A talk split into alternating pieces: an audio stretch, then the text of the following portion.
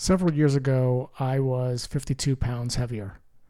A friend of mine who saw I was struggling with my weight a little bit bought me a few sessions with his personal trainer, this guy, Chris. And here's exactly what Chris told me the first day I worked with him Josh, this is what I want you to do. It's a simple workout. I want you to walk around the block one time, and then when you're done, I want you to FaceTime me. simple, right? So I did. And afterwards, I FaceTimed Chris, and this is exactly what Chris said to me Awesome job, Josh. You just lit the wick. One block turned into two blocks, two blocks turned into four, four eventually turned into me getting a Fitbit and 5,000 steps, and 5,000 steps led to me walking 10,000 steps.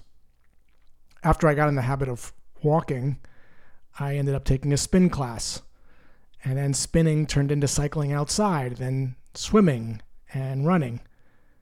And two days ago, I finished a 70.3 Ironman in Mont Tremblant, Canada. I just can't believe it.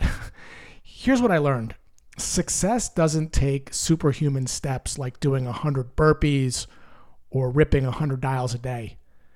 One cold call, then two, one block, then two 3% of each paycheck into a boring index fund, things that appear so tiny that they almost feel insignificant.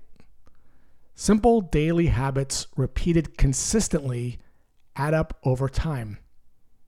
You can create whatever success you want, but you have to do something. You got to take the guitar off the wall. You have to walk around the block, stick to a routine.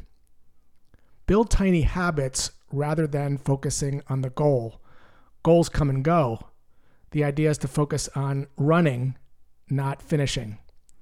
Finishing is just a byproduct of doing. Success doesn't happen in an instant. Most people don't fail at triathlons, they're just not patient enough. My advice for you light the wick.